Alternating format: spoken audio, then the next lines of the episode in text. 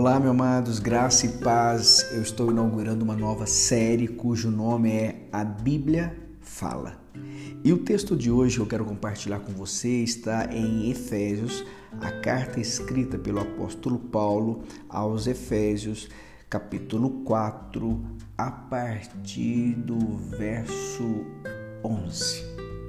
O apóstolo Paulo escreve assim: E ele mesmo deu alguns para apóstolos, e alguns para profetas, e alguns para evangelistas, e alguns para pastores e professores, para o aperfeiçoamento dos santos, para a obra do ministério, para a edificação do corpo de Cristo, até que todos cheguemos à unidade da fé e ao conhecimento do Filho de Deus, a homem perfeito, à medida da estatura da plenitude de Cristo.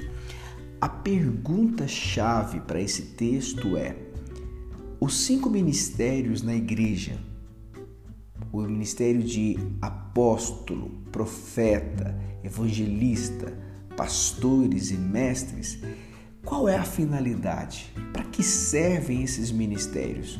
A própria Bíblia responde. O apóstolo Paulo, no versículo doze, diz: para o aperfeiçoamento dos santos.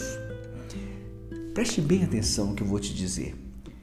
Muitas vezes, erroneamente, nós somos ensinados de que nós devemos exercer os cinco ministérios, que todos nós vamos exercer os cinco ministérios.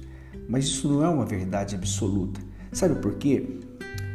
Alguns serão chamados de fato para exercer um desses cinco ministérios. Os outros serão preparados, serão ministros do Evangelho.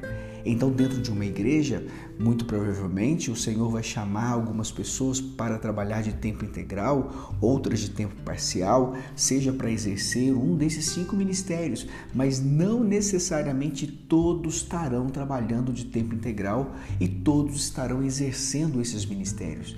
Eu creio que Deus, Ele dá uma porção para cada um de nós, e cada um, através dessa porção, ele pode fazer a vontade do Pai, ele pode fazer a obra de Deus, cumprindo o seu propósito aqui na terra.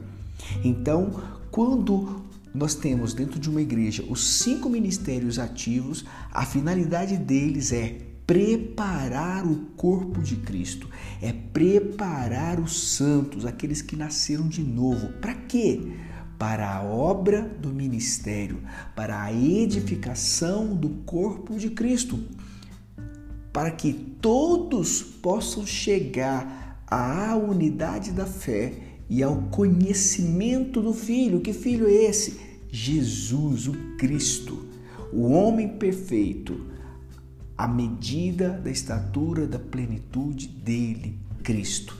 Então preste muita atenção. Os cinco ministérios têm uma finalidade: aperfeiçoar os santos, para que eles possam cumprir a vontade do Pai, sendo ministro do Evangelho, implantando o reino de Deus. Amém? Que você seja ricamente abençoado com essa mensagem, que você possa compartilhar com o maior número de pessoas possível. Que Deus abençoe você poderosamente.